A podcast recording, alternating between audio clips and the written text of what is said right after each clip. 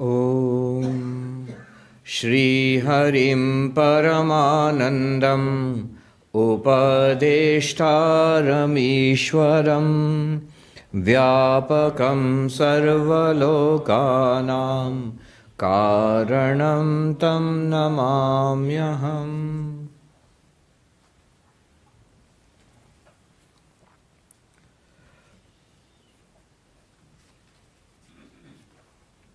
We were on verse 139. कार्ये हि कारणं पश्येत् पश्चात् कार्यं विसर्जयेत् कारणत्वं ततो गच्छेत् अवशिष्टं भवेत् मुनिः Very beautiful verse. At the very end of this text, Aparoksha Anubhuti, Adi Shankaracharya is summarizing the, the methodology of Vedanta. The methodology consists in superimposition and de superimposition अध्यारोप अपवाद द संस्कृत टर्म्स आर अध्यारोप अपवाद superimposition and de superimposition what does it mean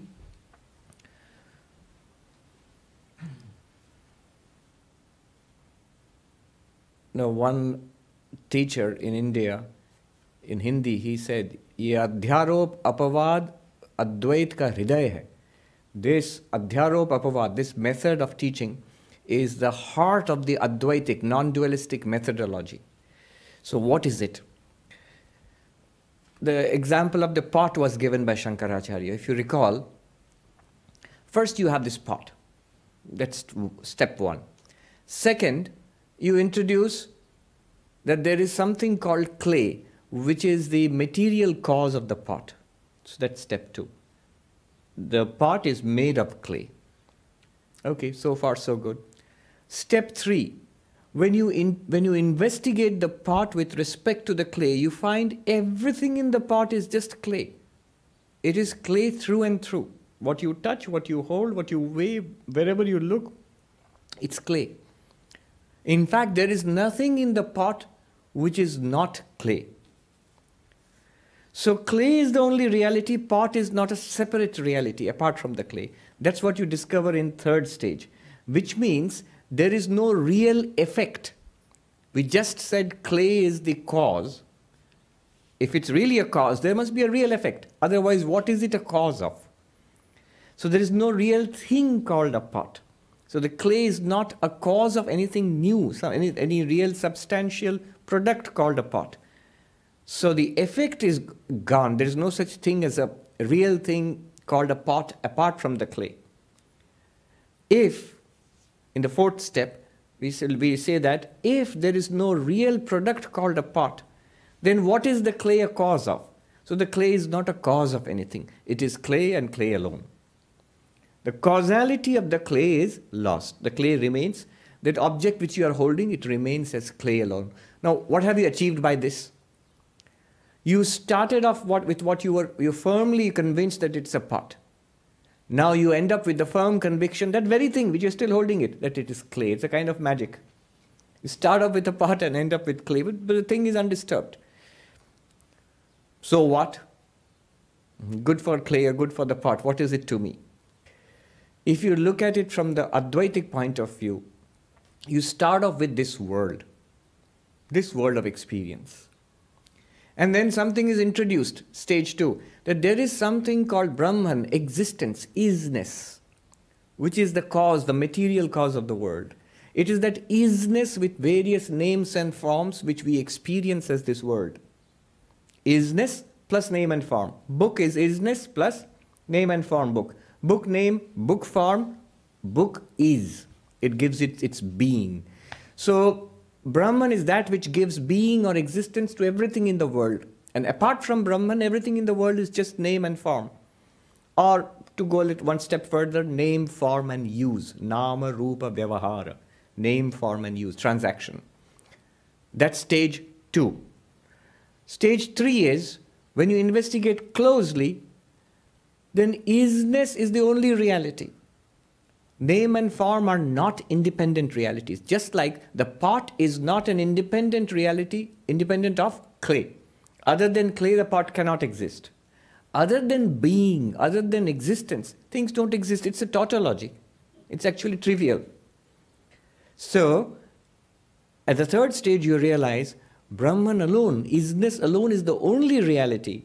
Everything else is a network of name and form. That is Maya. That's why it looks different. If Brahman alone is the reality, and the network of names and forms has no substantial reality of, of its own, then what is Brahman the cause of? We introduce Brahman as the cause of this universe, but if the universe has no existence apart from Brahman, then what has, the, has Brahman produced? Nothing. So Brahman is not a cause of anything separate from itself. Brahman alone exists, the causality of Brahman is lost. You started with the world, you end up with isness. Still the same word. You're still looking at this. But that isness which you feel within yourself, I am, I exist, that isness is the essence of whatever you see in this world. Because whatever you see, whatever you experience in life is, exists, right? So, Brahman alone exists, the causality of Brahman is lost. You start off with the world, end up with Brahman. With, so this is from the point of view of isness. Take another approach the approach of the seer and the seen, of consciousness and its objects. Again, four stages. Look at it this way. Here is a world which you are experiencing. Stage one. Stage two, introduce yourself as the conscious experiencer of this world. Stage two. First, material world. Second, material world appearing to consciousness. Second stage. Third stage, does this material world which appears to consciousness, does it exist apart from that consciousness? No proof for that. We have discussed all this. I'm run, going through these steps very quickly. No proof of that. You cannot talk about anything apart from your own ex- experience. So the third stage is the material world presented to consciousness cannot be proved to have any substantial e- e- existence apart from the consciousness itself. Third stage. And therefore, that experiencing consciousness, what is it an experiencer of? If, if that what it experiences has no existence apart from it. There's no second thing for it to exist, uh, for, for it to experience. So the consciousness remains, but it is no longer a seer or an experiencer. You started off with a material world, step one, this one. Second stage, consciousness is the witness or the experiencer of the material world. Third stage, this material world does not have any existence apart from the experiencing consciousness.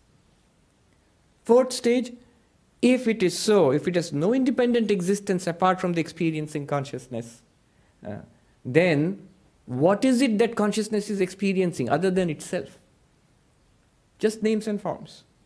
So consciousness remains as consciousness without being the, the experiencer of this world. Same procedure. Four steps. You started off with the world, you end up with consciousness alone.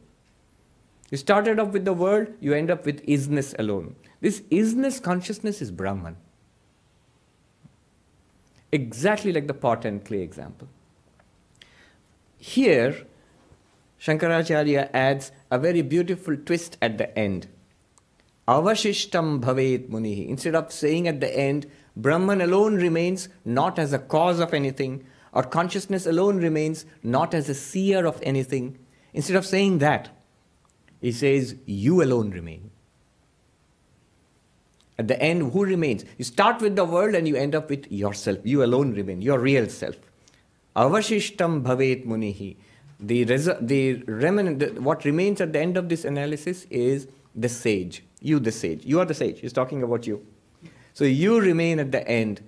Uh, you start with the universe, and at the end of this analysis of the Advaitic, put it through the Advaitic machine, this machinery, this algorithm, at the end of, the, of it, the result you get is you, the consciousness alone remain, or you, the isness alone remain. Avashishtam bhavet munihi. The reason it's beautiful is after all of this analysis, one might say, okay, that's a nice philosophy, and there's something called Brahman which is finally there, or something called consciousness which is finally there. Not something called consciousness, not something called Brahman. It's you. They're talking about you. You alone remain at, uh, at That is what is appearing as this universe and the experiencer of the universe. Just as you're still holding the clay, the pot, but you say that it is clay alone.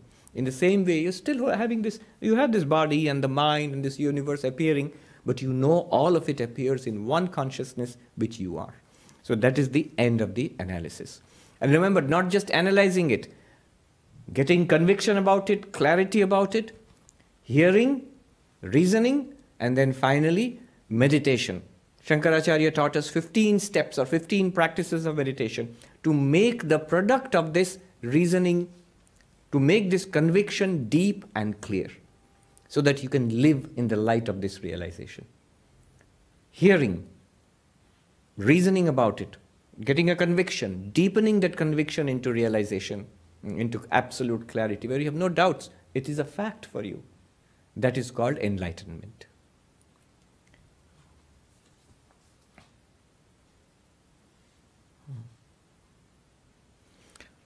People, you know, they see these programs. This one has a lot of viewers around the world. So they send in questions. Some of them are pretty good questions. I thought I'll share a couple of standard questions with you, good questions which I received recently, just this week, about this verse, in fact, which we just did last time. So you can see people are keeping up with the, um, with the uh, internet program. Two questions, and I'll farm it out to you. I'll get the answer from you. Let's see. The first question is is that you said, that means I said, but actually I did not. Shankaracharya says this here, that um, that everything is Brahman. Brahman alone is the reality of this entire world, and um, ultimately this world is unreal. So Brahman is not the cause of the world. If the effect is not there, then the cause also cannot be there. That means Brahman also is not there. Do you see the, the question? You said this world is an effect, the cause is Brahman. But you showed that the effect is an appearance, it's mithya, it's false. There's no real effect. So the cause is also, if the effect is false, there's no effect, then there's no cause also. So Brahman is also gone then. How would you answer that? We've already discussed this. So Brahman is not available as a cause. Correct. The answer given is Brahman is no longer a cause. You cannot call it a cause of the universe because the universe has no independent existence. It's not a thing which has been produced out of Brahman. Right? But Brahman, that does not mean Brahman disappears. Brahman remains, but you cannot call it a cause anymore. That's the answer. We have already discussed this. But it needs to be said. Once people start thinking about it, they start getting these questions. So, just as the example of the pot and the clay applies very well here. When you said the pot is an effect and its material causes the clay, then next you say the pot is not really an effect. There's no such separate thing called a pot which was produced. So if there's no real effect, then the clay is not really a cause. That means the causality of the clay is lost, but the clay itself does not disappear. Otherwise, the pot you would be holding, holding would disappear into thin air. The clay is still there. In the same way, Brahman is no longer regarded as a cause because the world is an appearance, it's not a real effect. Hence, Brahman is not a real cause. But that does not mean Brahman is not real. Brahman remains as real, distinct from cause and effect. In Sanskrit, Karya Karana Vilakshana Brahma. Karya means effect, Karana means cause, Karya Karana Vilakshana Brahma. This whole technology, this whole technique of introducing, of calling the world an effect, introducing a cause, then dismissing the effect, then letting go the causality of the cause and remaining with Brahman, this whole process is called Adhyaropa Apavada, superimposition, desuperimposition. This is the methodology. The reason it is adopted is the reality that Vedanta wants to point out is present right here. It is you yourself and whatever you experience. But because we do not see it, because we do not see it, this technique is introduced to make us see it. Yes. So that's why he says, Avashishtam bhavet munihi. You are that Brahman. Now let us go to verse. Oh, one more question. I said I will share one more question with you. Okay, you did your job. You answered the, this first question. The second question is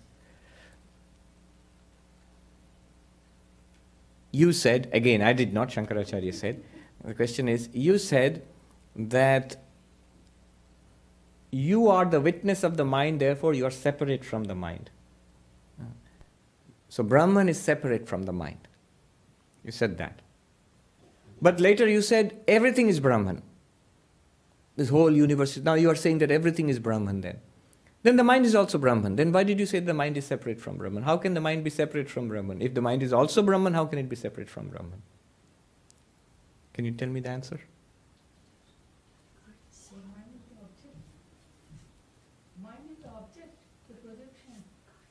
Yes.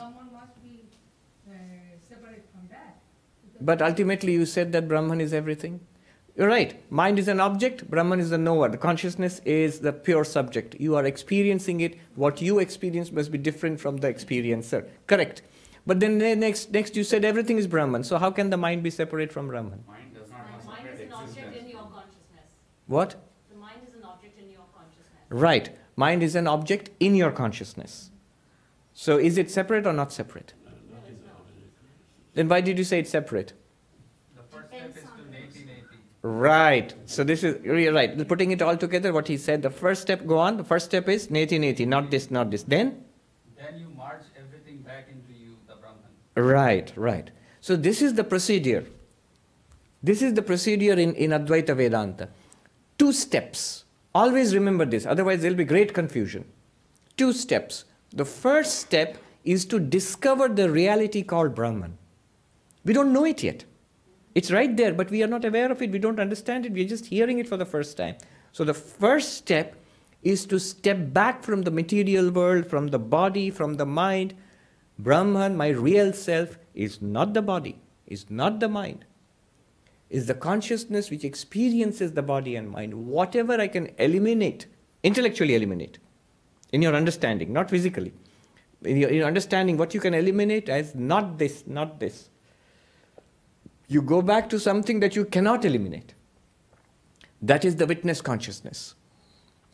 Then that's step one only. So, what have you done? You have separated yourself, the witness consciousness, drashta, atma, brahma, pure consciousness, from everything else, from everything that is objective. What is objective? The universe is objective. Why is it objective? Because you can see it, hear it, smell it, touch it, taste it. You can think about it, you can speak about it, you can understand it. They're all objects. Yeah, go further. Even the body is an object. You experience it. Even the mind is an object. You are not the mind. You are the experiencer of your mind. So, mind is also an object. It appears to you. The misery, the pain, the happiness, the desire, the hatred, everything in the mind appears to you. The understanding Vedanta, it all appears to you, the consciousness. Is it not so? Please sit down.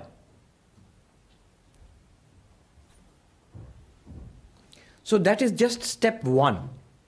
You come at the witnessing consciousness.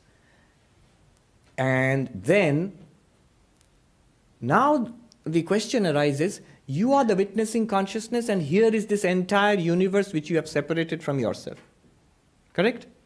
What is the relationship of this entire universe? This is not Advaita. Advaita is non duality. It's a gross form of duality because there are these billions of entities, and you are the witnessing consciousness. Now the question arises what is the relationship of all of these entities? Are they really separate from you? The next step is in Advaita to merge all of this back into you. How do you merge it back? It's not like stuffing things into a bag. It's like then you realize just what we did now.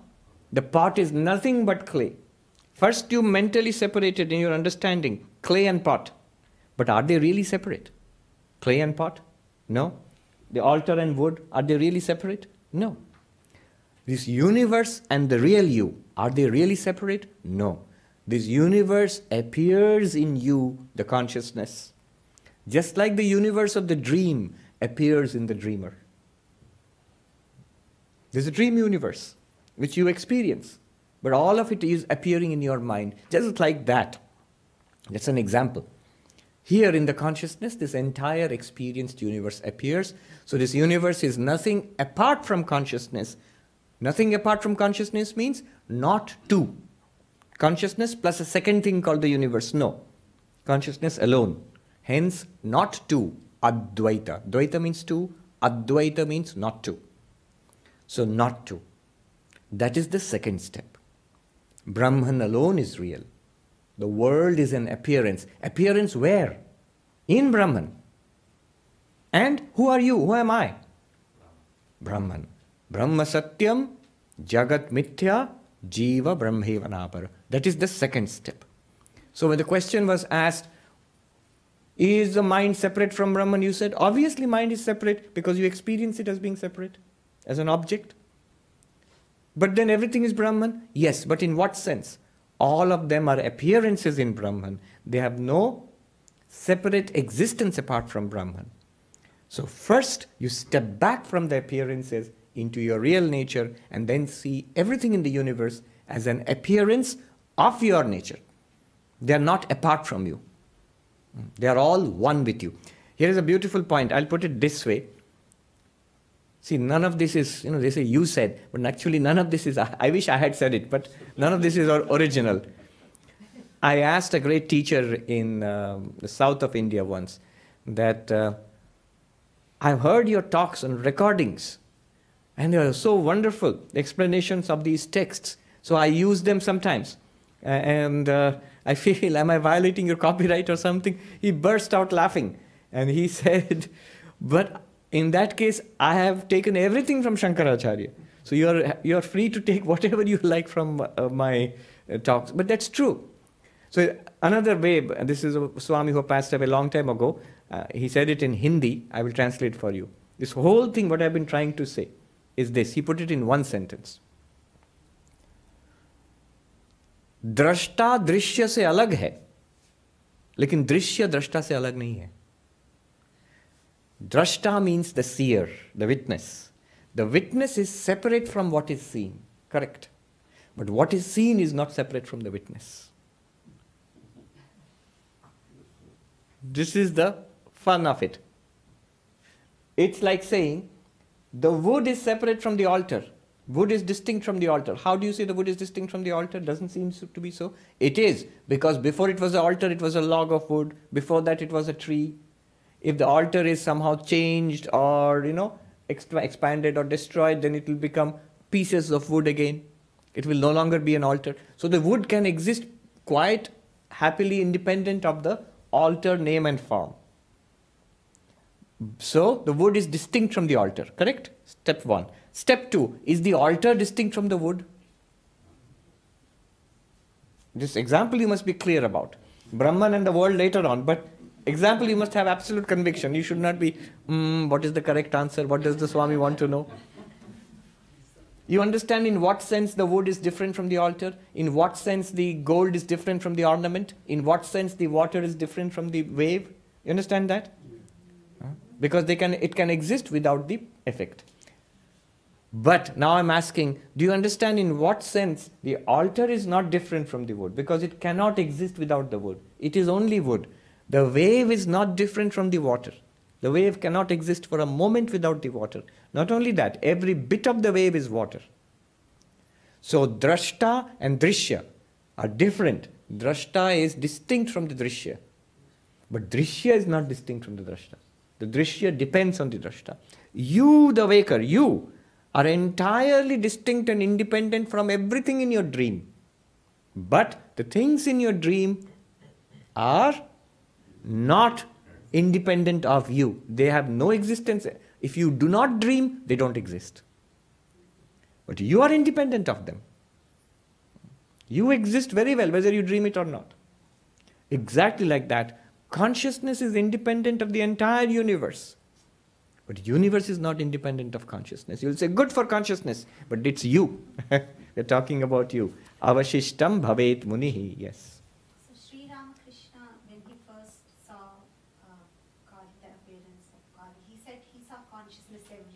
Yes, yes. So what does it mean? Because consciousness Correct. So he, you will notice one thing. He lost all objective awareness. It's written there. The first time he saw Kali, it was not the form of the mother. First he said it's like waves of light everywhere. The waves of light is a very intense sattvic state of the mind. That is an object. And after that he says that subject object awareness was lost. So he was not experiencing an object out there. He was that. Of course, later on he experienced the form of Kali. So God can be seen only with a form. You can experience the presence of God or feel the uh, presence of God with qualities and with form. But here you're talking about something beyond that, the pure consciousness itself, which you are. You can only know it as yourself. You cannot experience it as an object because that is what experiences everything is an object. That can never be an object, not a thing. Okay. Now 140.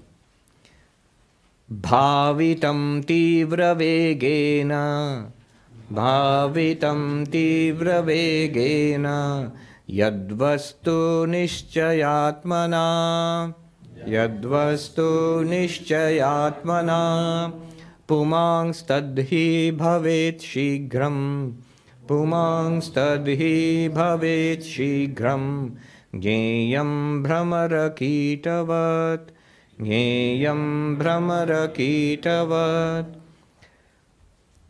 He continues. So that topic of cause and effect is concluded there. Now he comes back to the meditation on the Brahmakara Vritti, the knowledge of Brahman, the conviction.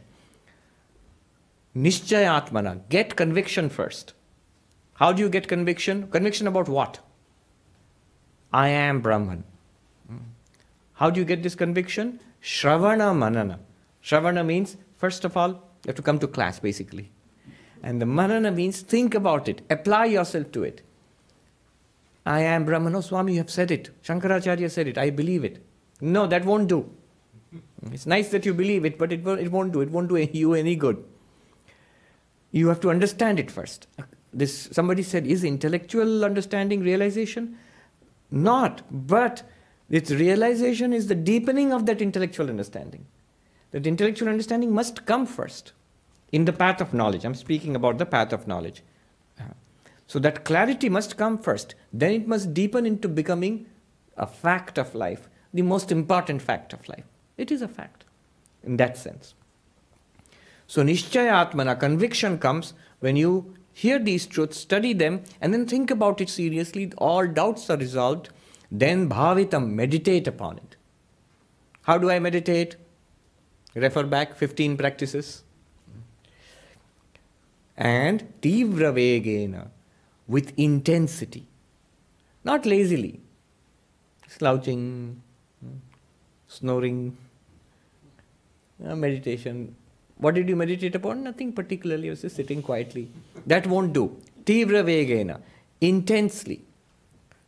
Then what happens? Pumans tadhi bhavet shigram. The person, the seeker, becomes that very quickly. The effect is fast. The, the realization will come very quickly. Enlightenment, breakthrough, that insight will come very quickly. Becomes that, bhavet. Tad, tad means that. That means Brahman. Now, becomes immediately you must become alert here.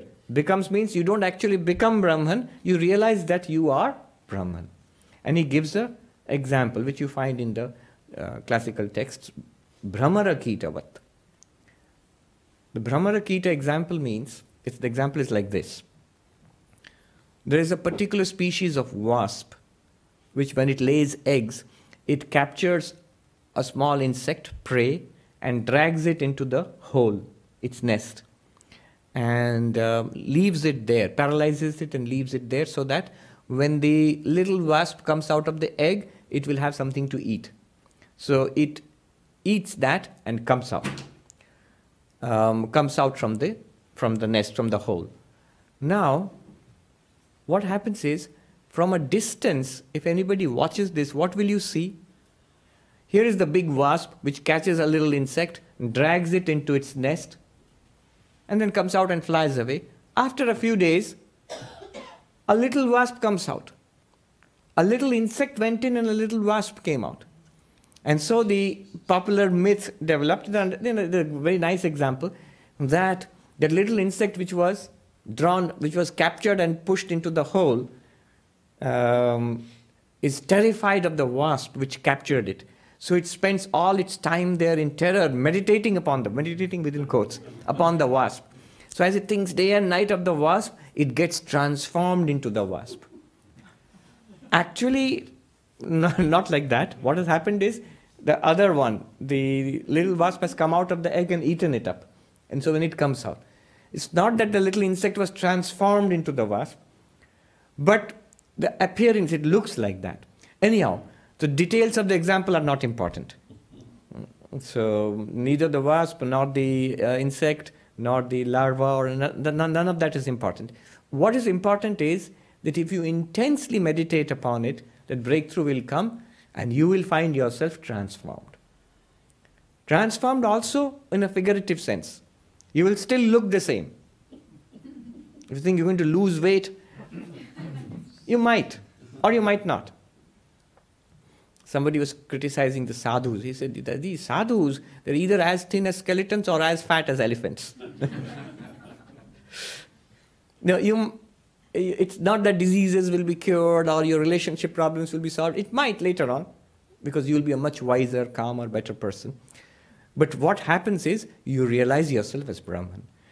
Practically speaking, it's a great transformation.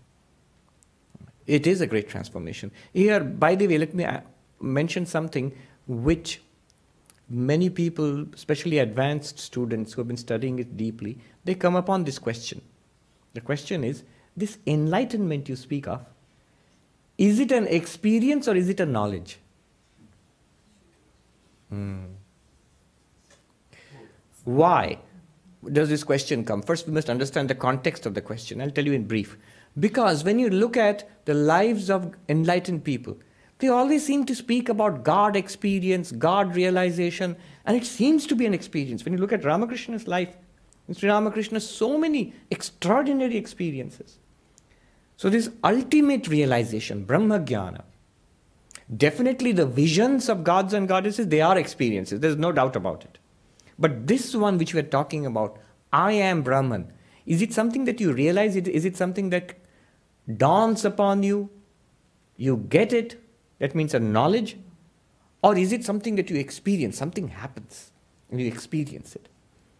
Because you look in the lives of enlightened people, it seems to be that, that some very powerful experience comes, life transforming experience comes. It seems to be like that from the biographies of saints.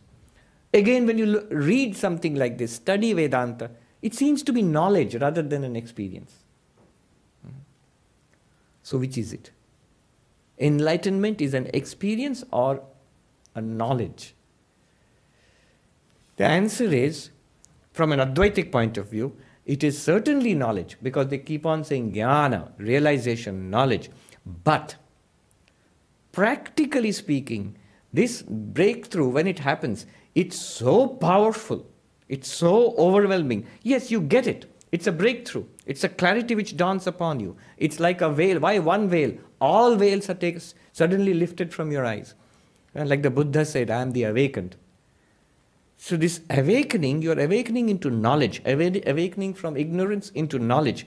But it is definitely very powerful. And there is no harm in calling it an experience. It's probably more powerful than any other experience.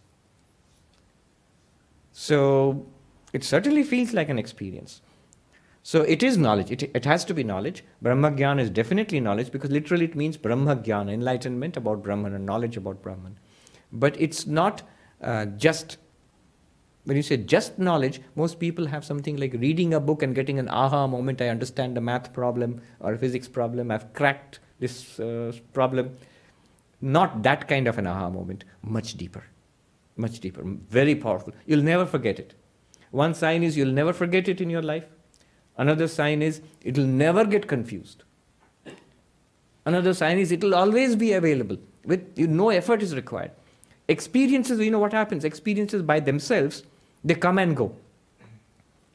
Even very sublime spiritual experiences, which is not enlightenment, it comes and goes. So you will have a beautiful vision, hear a sound, or see something, or feel a sublime mm, you know, uh, upliftment, then it goes away.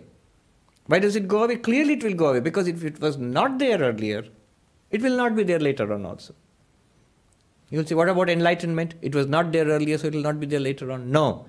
Enlightenment about what? About Brahman. When you become enlightened, one thing you will see is it's not that I was not Brahman, I was this person, and now I am Brahman. No. You realize I always was. And everything was Brahman. Forever, without the slightest disturbance. Su- this suchness, Buddhist a nice word, tathata, suchness. This suchness was always there. You just have come across it now. It can never go away. So no confusion can come. Now, but spiritual experiences, like any worldly experiences also, they come, you experience it, you're exalted, uplifted, you feel sublime, then it goes away. It remains as a blessed memory. A very beautiful memory. Here is the distinction between enlightenment and that kind of experience. Enlightenment doesn't remain as a memory. It remains absolutely as it was the first day you stumbled across it. Absolutely, like a shining diamond, unfazed by anything in life. It cannot be, you can see, when you, when you come across it, you will see it is something that can never be disturbed by anything in life. You can clearly see it is such a thing that, um, thing I'm using in quotes, it's such a thing that can never be damaged, distorted, confused, lost, ever, whatever happens in life. The Bhagavad Gita says, Na dukkhena gurunapi vichalyate. Not even the heaviest of sorrows can shake you. Meaning thereby, in an enlightened person's life, sorrows will still come. By past karma, things will happen. In the world, things will happen. In the body, things will happen. So things will happen. And some of them will be bad things, unhappy things. So sorrows will come. But the difference is, if you are an ignorant person is swept away. It's terrible for that ignorant person. But for the enlightened person who realizes that I am Brahman will never be swept away. There will always be this, this firm refuge, this solid refuge which cannot be shaken. Na dukkhena gurunapi vichalyate. By the heaviest of sorrows, you cannot be shaken. Not only that, established in which there remains nothing greater to be attained.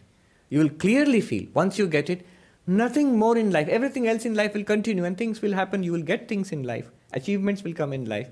But you know that you have got what human life is meant for. There is nothing more in life that is greater than that. So that is Bhavet Shigram, you become like that. That is the meaning of this verse. Then he goes on. 141 अदृश्यं भावरूपं च अदृश्यं भावरूपं च सर्वम् एव चिदात्मकं सर्वम् एव चिदात्मकं सावधानतया नित्यं सावधानतया नित्यं स्वात्मानं भावयेद्बुधः स्वात्मानं भावयेद्बुधः Let the wise one meditate continuously on what? Swatmanam. I, myself, my own very self, is what? Chidatmakam, pure consciousness. Pure consciousness. And Sarvameva. This pure consciousness alone is everything in this universe time, space, and object. Whatever is in the universe, whatever was and will be, everything is in this very self which I am, pure consciousness.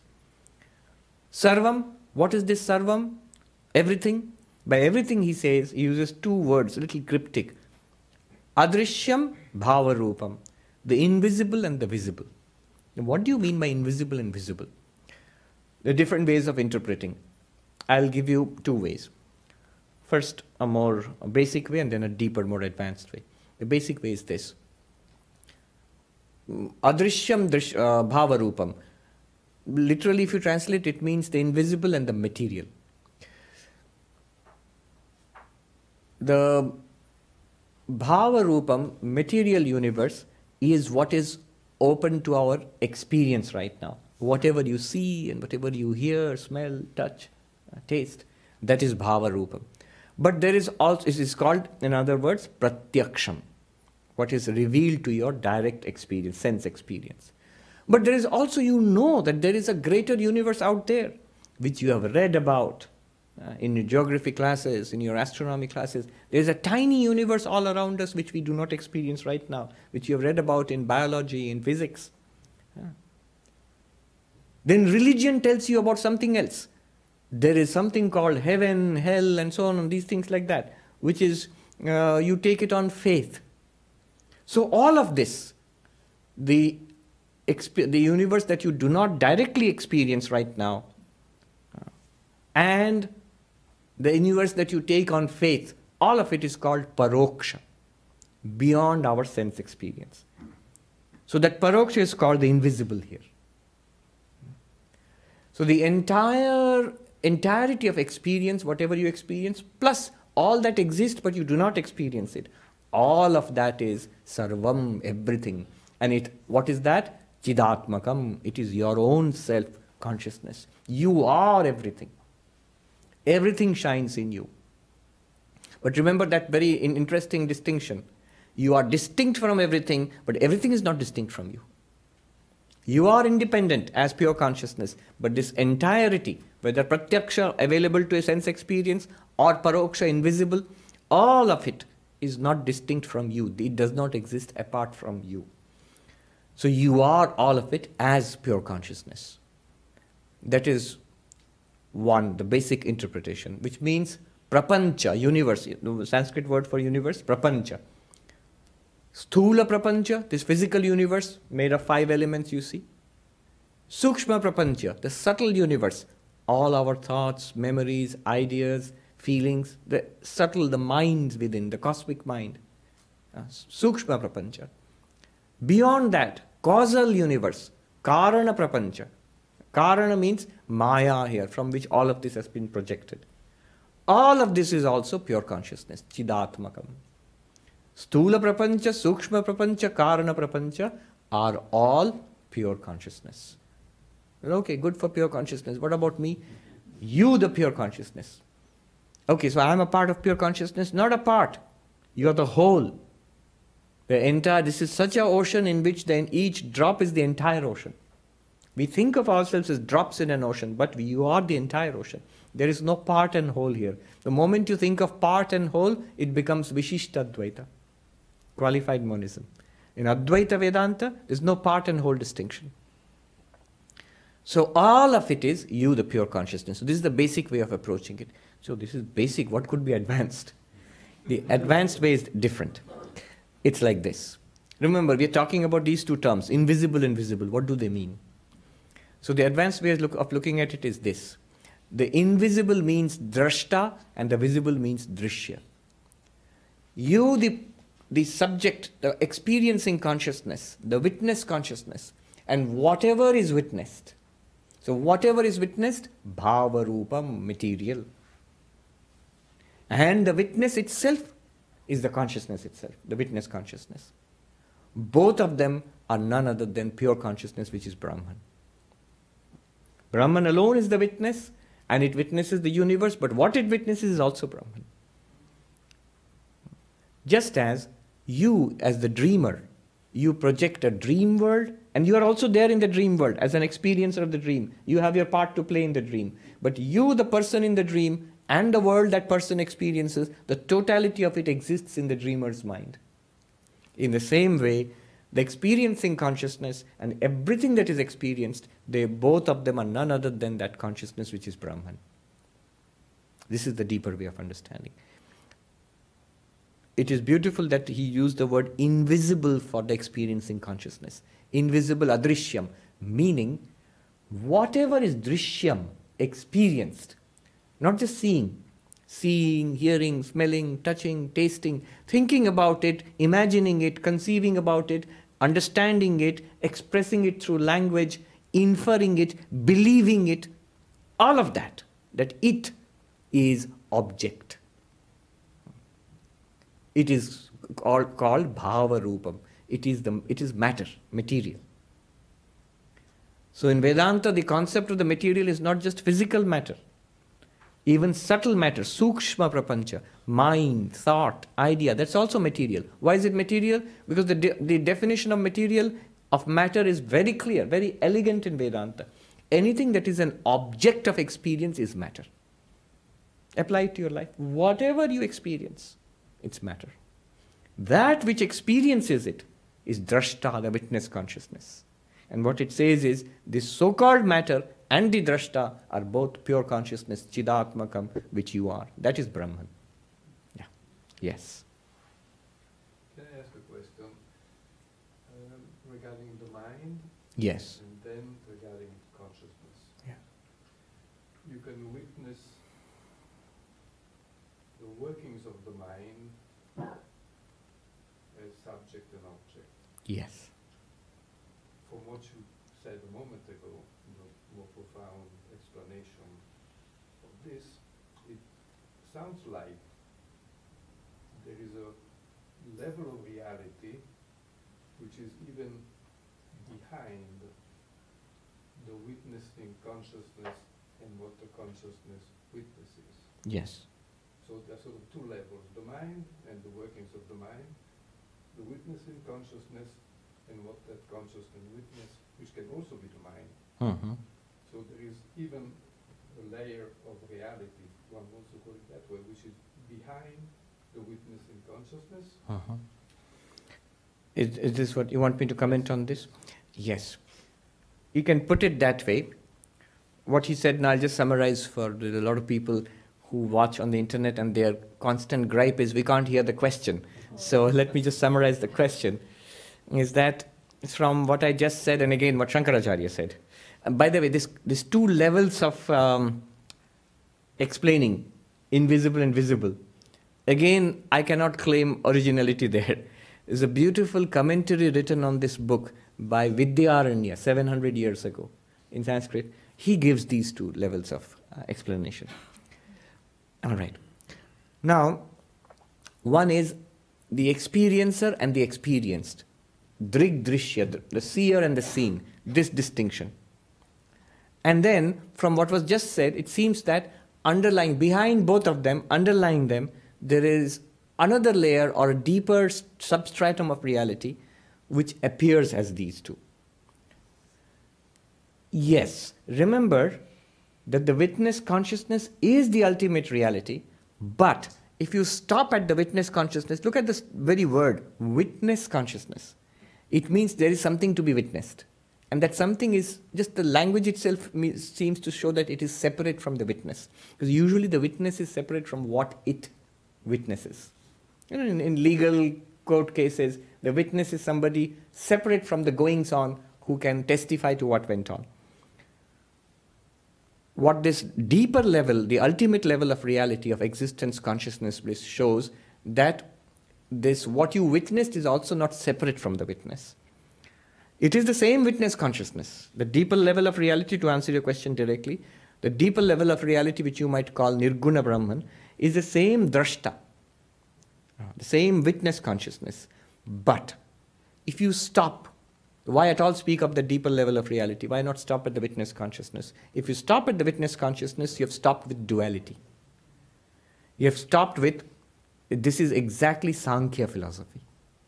The Sankhya philosophy says there is consciousness and there is nature. Prakriti Purusha. You are consciousness, you are not nature.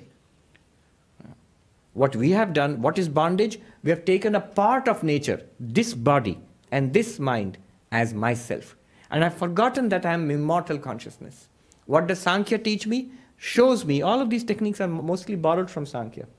We in Vedanta, Advaita are very good. We um, take away, a lot of subcontractors are there. We, this whole idea of pure consciousness as distinct from object, seer and seen, drashta, drishya, viveka, separation through uh, inquiry, philosophical inquiry, entirely taken from Sankhya. Long before Advaita came into the scene, Sankhya, this was a Sankhyan idea. Of course, you may say they have taken it from Upanishads, which are the root texts. But anyway, Sankhya got this idea. Kapila Muni is the person who should claim the patent and the, uh, idea of pure consciousness apart from matter, nature. The idea of using meditation techniques, all of the techniques Shankaracharya spoke about, he gave his own spin on it, but they're all borrowed from yoga of Patanjali. The logical techniques of analysis which we use are all borrowed from the Nyaya philosophy, which has a vast literature. The techniques of understanding, the, the hermeneutical techniques of how to understand texts, analysis of texts, it's called hermeneutics. In Sanskrit, Mimamsa. That is taken from Purva Mimamsa, the, the part which deals with the ritualistic portion of the Vedas. So, from the different systems of philosophy, we have taken the, the, the components and then we assemble it together and put a stamp on it. Made in China. Sounds like shadow, like shadow has no existence, like it goes with you, but then it. Shadow is a good example. But what I'm saying is here that um, so a lot of it's just an aside point which I'm making. There are a lot of uh, the things which we use here. If you actually trace, if you open the machinery of Advaita and take out the individual components, you will find they are made in different places. we have taken it together, put it together, and given the put Brahman on top of everything. I am Brahman, and it is Advaita. But we must acknowledge, and Shankaracharya clearly, without any grudge, he always acknowledges the uh, teachers who came before us. We are indebted to them. You know, we stand on the shoulders of giants.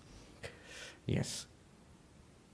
Yes. So the deeper level of reality, that is what Advaita says. Otherwise, if you stop at the seer and the seen, you stop at Sankhya philosophy. But that witness consciousness and the deeper level of reality, they are not different. They are the same uh, reality. Another additional point here, um, parallel to this, it, it is of interest to religion. People feel uneasy. All of this philosophy is very nice, but what about my beloved Lord, the God of religion?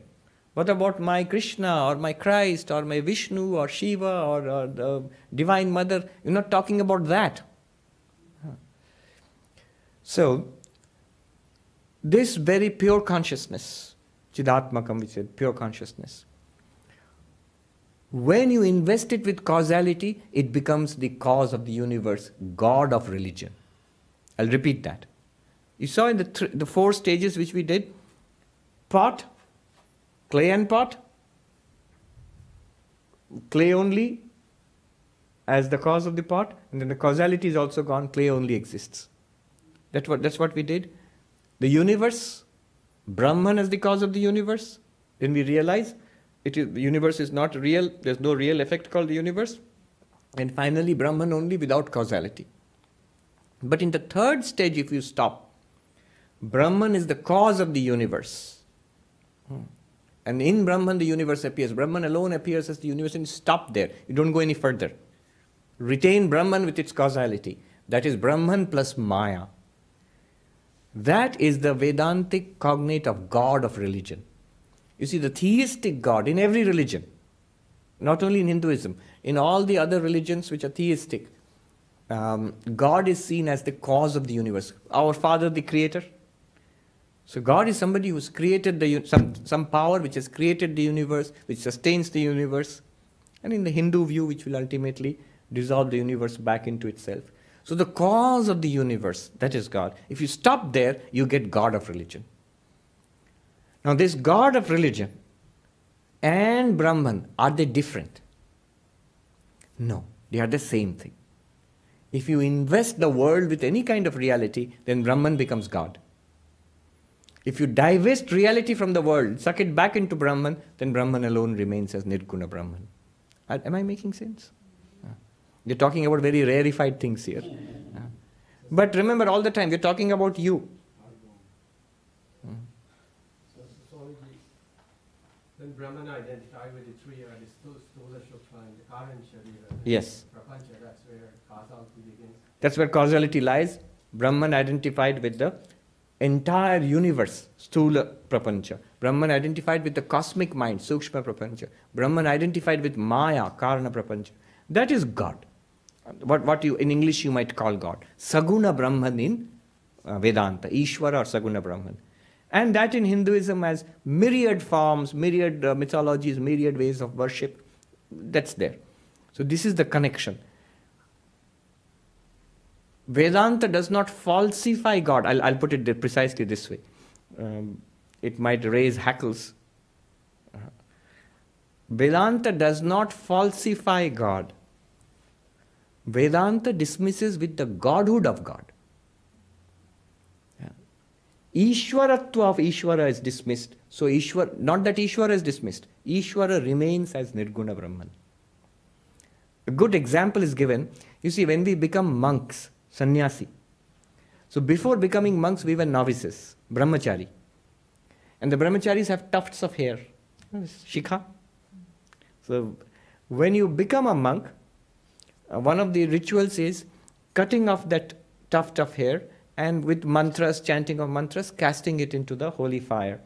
It's part of the viraja homa, of the, the uh, fire sacrifice by which you take leave of all fire sacrifices. You give up the entire Vedic structure way of life and become a sannyasi. With, with permission, formal permission from the Vedas to abandon the Vedas, the, the um, uh, ritualistic portion of the Vedas. So you step out of the formal structure of Hindu life, the traditional structure. Now, what happens is symbolically you let go of that tuft of hair. All right. Then you become a monk. You become Swami so and so. Earlier you were called Brahmachari so and so. Now you become Swami so and so. Now here is the thing. In Sanskrit, if you have that, the tuft is called shikha.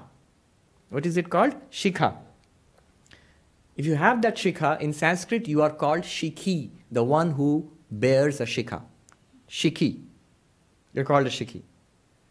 The moment that is cut off and put into the fire, you can no longer claim that you have that tuft of hair.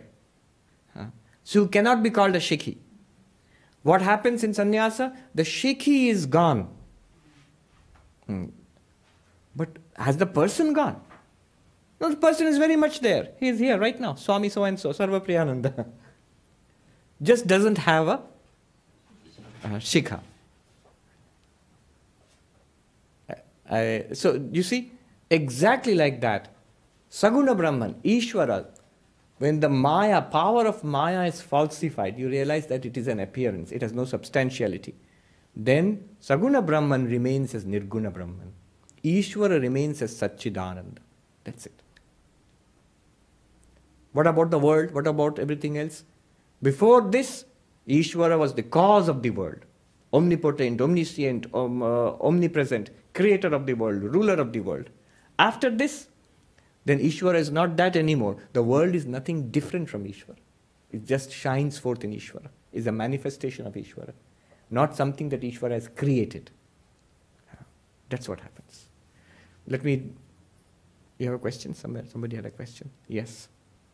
So just going back to your previous verse, is it okay to ask the question? Sure. Okay, so when you were explaining knowledge and experience, you were saying, is this knowledge or is this experience? Hmm. When you say practical purposes, you can say it's an experience. Yes. So my understanding is, is it not that what you are seeking, you are already that? Absolutely. Hmm. So what is happening is, I'm giving you a very simple example, just understanding it. If I have my car keys in my pocket, Hmm. all of a sudden I realize that the car keys are in my pocket. Yes. So there is no new knowledge as such, there is knowledge taking place. Hmm. If I realize my true self Hmm. as this is who I am, Yes. is that going to be like a huge big experience, practical purposes, or is that going to be a knowledge, or is it just a realization, I'm already that, I didn't know that? Right. It is just realization. She is asking a question about whether it is an experience or a knowledge. What I said was, philosophically speaking, logically speaking, it's a knowledge. As Advaita Vedanta says, it is knowledge. You realize I am Brahman. But your question was, is it will it be a, such a big thing? It will be a very big thing. Having the example of car keys, that itself gives you such a big relief. Oh, thank God it's in my pocket. Imagine if you suddenly realize, I am immortal. I am not subject to life and death. I was never born. I shall never die. I am not subject to disease. I am not subject to decay. I am one with the entire universe. Nothing can hurt me. My, my, uh, my bliss is this universe. Imagine if you realize that and you have that, you have always had that, you didn't know it, you come upon it, and you know that you have it forever now. Wouldn't it be a big thing? It would be the biggest thing in the world. You would be a Buddha immediately. You would be. So, you, what I'm saying is, let me put it this way philosophically speaking, logically speaking, it is a realization, it is a knowledge. It removes the ignorance, the ignorance that I am a little body mind. And it's a knowledge. But psychologically speaking, it's a big deal.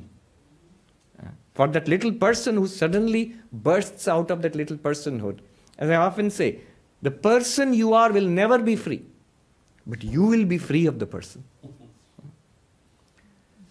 It's a big, big moment. So if somebody says that it's an experience, yes, an enlightened person would, he's not being philosophically accurate, but psychologically it will be experienced as something fantastic. Yes. The two questions, I'll come to you. Uh, Yeah, he asked. Swami, uh, it seems by the literature that we study, Janaka, Sri Ramakrishna, Ramana Maharishi, uh, the three of them,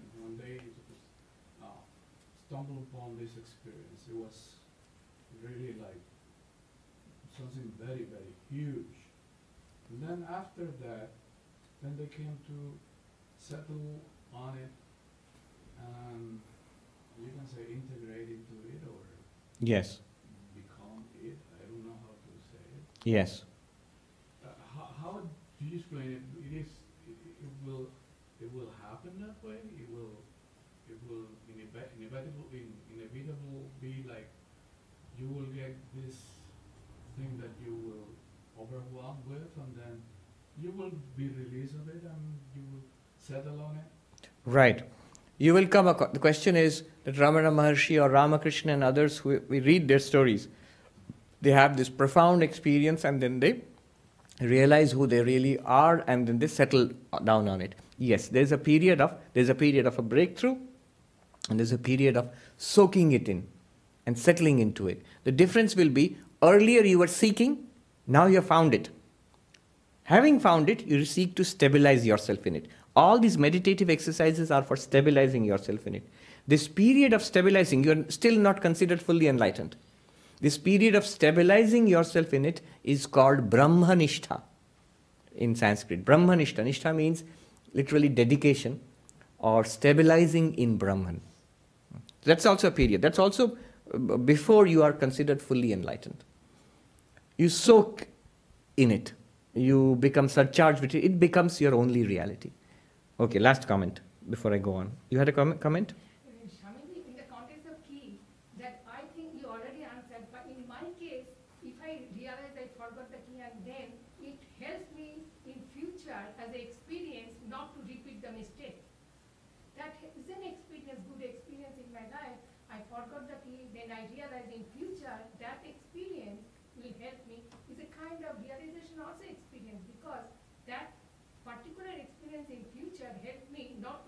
All right, yeah, that, that's a good observation, yes. Now, 142.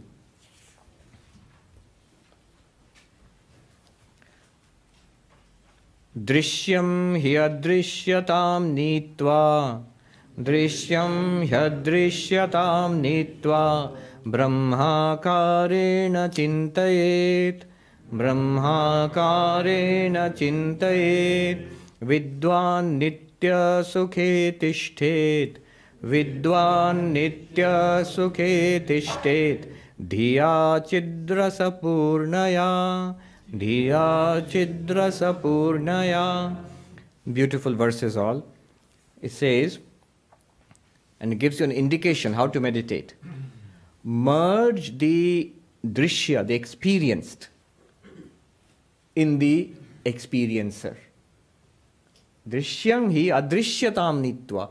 Merge the visible in the invisible. What is the invisible? You, the experiencing consciousness. Why is it invisible? Because it's not an object. You are not an object of anything. You must follow every word of it and it, it should resound as, yeah, it's true. Then you are following carefully. You are adrishya, invisible. What do you mean, Swami? I'm sitting right here in front of you. That's the body. It's an I can see it as an object. You can also see your body as an object. Even your mind, it's an object. You can see it as an object, all the thoughts, and if there's a telepath anywhere here, he can that person can also see your mind as an object. But you, the experiencer, the experiencing consciousness, you are not seen by yourself. You are ever the seer, and nobody can objectify that. So you are the always the invisible. That means the seer. Merge the visible, the seen, the experienced in the invisible, the seer, the experiencer. Merge object into subject. Merge material, matter into consciousness. Merge how? Not physically. Not with a hammer and a pestle and something like that, pound matter into consciousness. No. In understanding. How can I, by understanding, reduce this physical world, vast, dense physical matter into consciousness, into thought or consciousness? How can I do that? How you do? Just like you reduce uh, the entire entire uh, dream world, trees and rocks and lakes and sky and people and cars, such material things, big buildings, all of Manhattan, all of America, all of the world, into what? Your mind. How difficult is it? Very easy. All you need to do is wake up and see that it, oh, I was dreaming it all. But it seemed so solid earlier. In the same way, right here, all of this is an appearance in consciousness, not separate from your consciousness. This is merging the physical into the invisible, the, the world into the invisible consciousness, which you are. Brahmakarena chintayet. Then see it as Brahman, that I am Brahman, I am all of this. The commentator, Vidyaranya, writes it very well. Idam sarvam brahmeva ahamevacha. Everything that I experience is none other than Brahman, which is I alone. I alone am that Brahman. Once you do that, then what happens? Vidwan nitya sukhe tishtet. What a beautiful thing. The wise one remain in eternal bliss. Remain in eternal bliss. Nitya sukhe. Unbroken bliss. Remain in unbroken bliss. How? He says, Dhiya chidrasa purnaya. The mind of that enlightened person. The mind will still function. That mind of the enlightened person will be none other than consciousness and bliss. Chit ananda. Chidrasa purnataya. Mind will be full of the light of that consciousness, the bliss of being one with the universe. You can't escape from it. That's a real high, not drugs. it's an eternal high which you cannot you cannot escape from it. And it, it can get so overwhelming that Sri Ramakrishna would try to divert his mind into mundane matters. I'll drink a glass of water, I'll do this, I'll do that, so that and keep my mind rooted in the world, not in the flights of samadhi. Dhiya chidrasa purnaya. What a beautiful uh, way of putting it. By a mind immersed, soaked in the bliss, uh, uh, soaked in consciousness bliss. Chidrasa purnaya mind soaked in consciousness bliss. Should we finish this today? No. Uh, there are two verses. The next class will be the last one, where I'll quickly, these are two concluding verses. Shankaracharya makes a couple of observations and then he concludes. Um, we will do that next time, and I will give you a summary of the whole teaching how it bears on our life, how it will illumine our life, and then we will conclude, bring this journey to a grand conclusion next Friday. Uh, Aparokshanubhuti, direct realization of Brahman. But today, let me end with a little joke, which I can't resist telling. It's really silly, but I can't resist telling. This, um, what I mentioned just earlier, shikha, the tough, tough hair, and when you cut it off, it's an insider joke among monks. I heard it in the Himalayas among monks. So the monks, the traditional Hindu monks, when they cut up the, the tough, tough hair and throw it into the fire, then they become a swami, a monk. Before that, you are a novice, brahmachari. So the difference is having that tuft of hair and not having it, having a completely shaven head or a tuft of hair. That's the difference. Now, one Swami put it this way that once you go from becoming a brahmachari to a monk, all that has happened is you have gone from having an ordinary antenna to a dish antenna.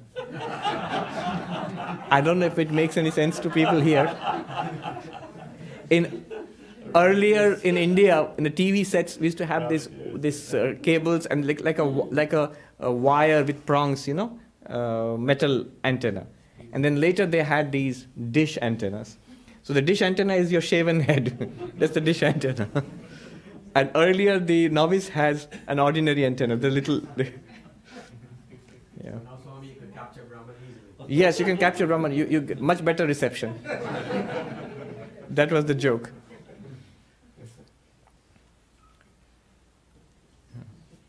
I met a Swami there. Let me tell you the background to this uh, funny thing also.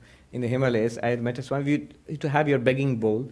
And so this Swami, who was a wandering monk, who stayed in a, uh, I think in a hut or a cave in there when I was there. Um, he had his begging bowl. What he would do is after eating, he would wash it clean and dry it and then put it on his head and put his turban around it. So they called him Antenna Baba. because he has a dish on his head, so that's a dish antenna.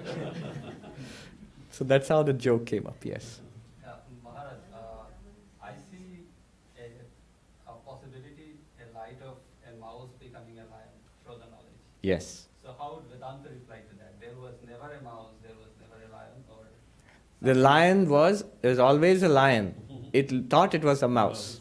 There's the story of the, the sheep becoming a tiger. Swami Vivekananda, the Hari the lion, there's a very, very uh, interesting story about, about a lion, not tiger, lion, uh, about a lioness who died giving birth to a cub, and then the cub was uh, brought up by a flock of sheep, and it thought it was a sheep, and it would, um, uh, it would, uh, you know, bleat like the sheep and eat grass. It was very, very, it was a little too big to be a sheep, but anyway, it would play with its little sheep friends. And when another lion was hunting, it saw a huge lion in the middle of a flock of sheep and eating grass. and thought this is really weird. So he stalked that sheep lion and pounced on it. And the sheep lion bleated, Let me go, sir, let me go, sir, you're scaring me. Um, but the lion dragged him to a pool and said, Look at your face and look at my face. What I am, that you are. The, you know, that thou art. You are that. Now roar like me. So finally he roared and he realized that he was a lion. So there's sheep who became a lion, but became is within, within quotes. Unless the sheep is a lion, cannot become a lion. So it thought. And we do the same thing. We put various limits on ourselves. Realize we think we are little bodies and minds and we are in terror of the world. Anxiety, terror, little hopes and lusts and passions, and lots of fear and, and terror and inevitable death and uh, death in, in front of us. That's how we live our lives, lives of quiet desperation. Most men live lives of quiet desperation. But we need not.